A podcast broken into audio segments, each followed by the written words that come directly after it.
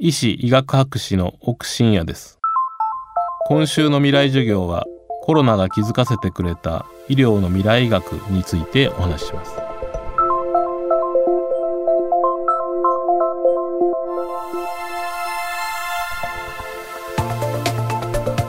未来授業。今週の講師は埼玉医科大学総合医療センター客員教授で医師医学博士の奥信也さん。医療の未来を医学だけでなく社会学経済学などさまざまな角度から分析。あるべき未来の医療を研究する学問領域。医療未来学。奥さんは日本では数少ないこの領域の研究者として未来の医療年表という本も発表しています。今週はコロナ禍の医療からアフターコロナの医療の進化まで様々なお話を伺ってきましたが最後は未来の医療の可能性と課題について。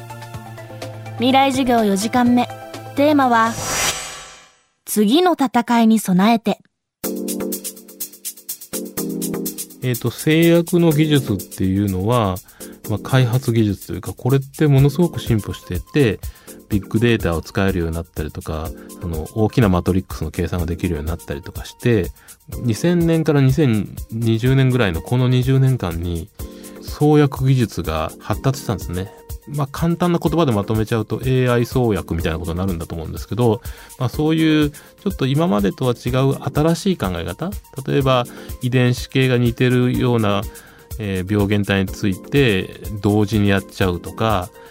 本来ターゲットにしてるんじゃない病気の効果も同時に見ちゃうとか、なんかびっくりするぐらい、私が横から見ててもびっくりするぐらい技術的に進歩してるんですよ。なので、多くの病気はやっぱり遺伝子が大なり小なり関わってるっていうことが非常に分かってきて、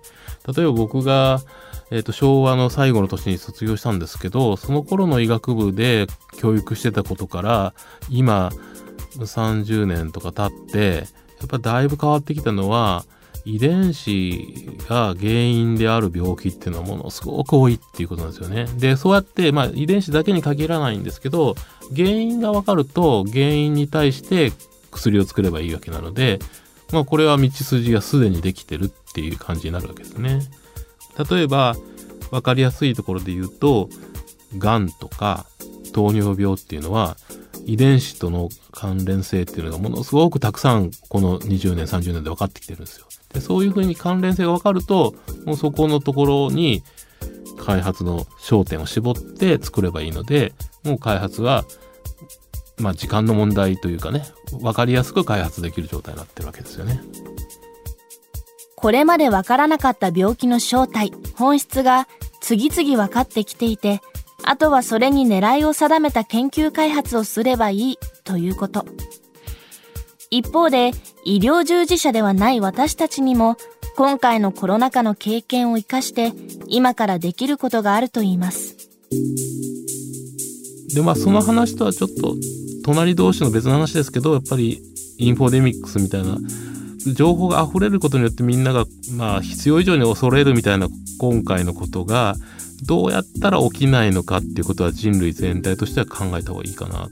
今回コロナウイルスのことでみんなすごくそこは実体験をしてねいろんなところからもう信じやすい情報とか信じたくないような情報怖い情報とかいろんなものが入ってきてそれをどういうふうに考えていくかってすごく難しくなるわけですね。で個人としてはやっぱりそういう、ビッグワードまあ、検索の時に使うような言葉ってビッグワードって呼ばれるみたいなんですけど、ビッグワードを聞いたら、そこで止まっちゃうんじゃなくって、そのさらに先にそれをどういうふうに自分と関係させていこうかとか、そこまで考えてね、ちょっとビッグワードに気をつけた方がいいってことはもしかしたらあるかもしれませんね。ビッグワードっていうことで言うと、集団免疫なんかもそうで、なんかあの集団免疫を獲得するために人類が頑張らなきゃいけないみたいな話がこれは多分5月とかその辺りですかね。すごく有名になってみんなが集団免疫が達成されるまで頑張るんだみたいな話になったと思うんですけどただこの集団免疫って言葉も医者の間でも定義がはっきりしなくってこれってどういう言葉なんだろうね？って医者同士話すと出てくるぐらいよくわかんない言葉なんですよ。でもそういうふうに集団免疫って言葉一つとってもその言葉を聞いてこれで終わりっていうんじゃなくてやっぱそれが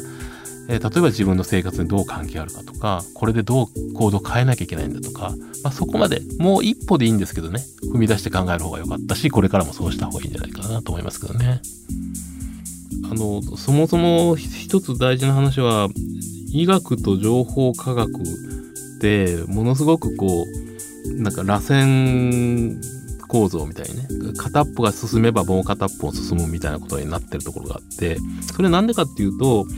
まあ例えば情報科学もうちょっと分かりやすく方法論だと割り切っちゃった時に方法論が開発されてもそれに対して実際に使ってみる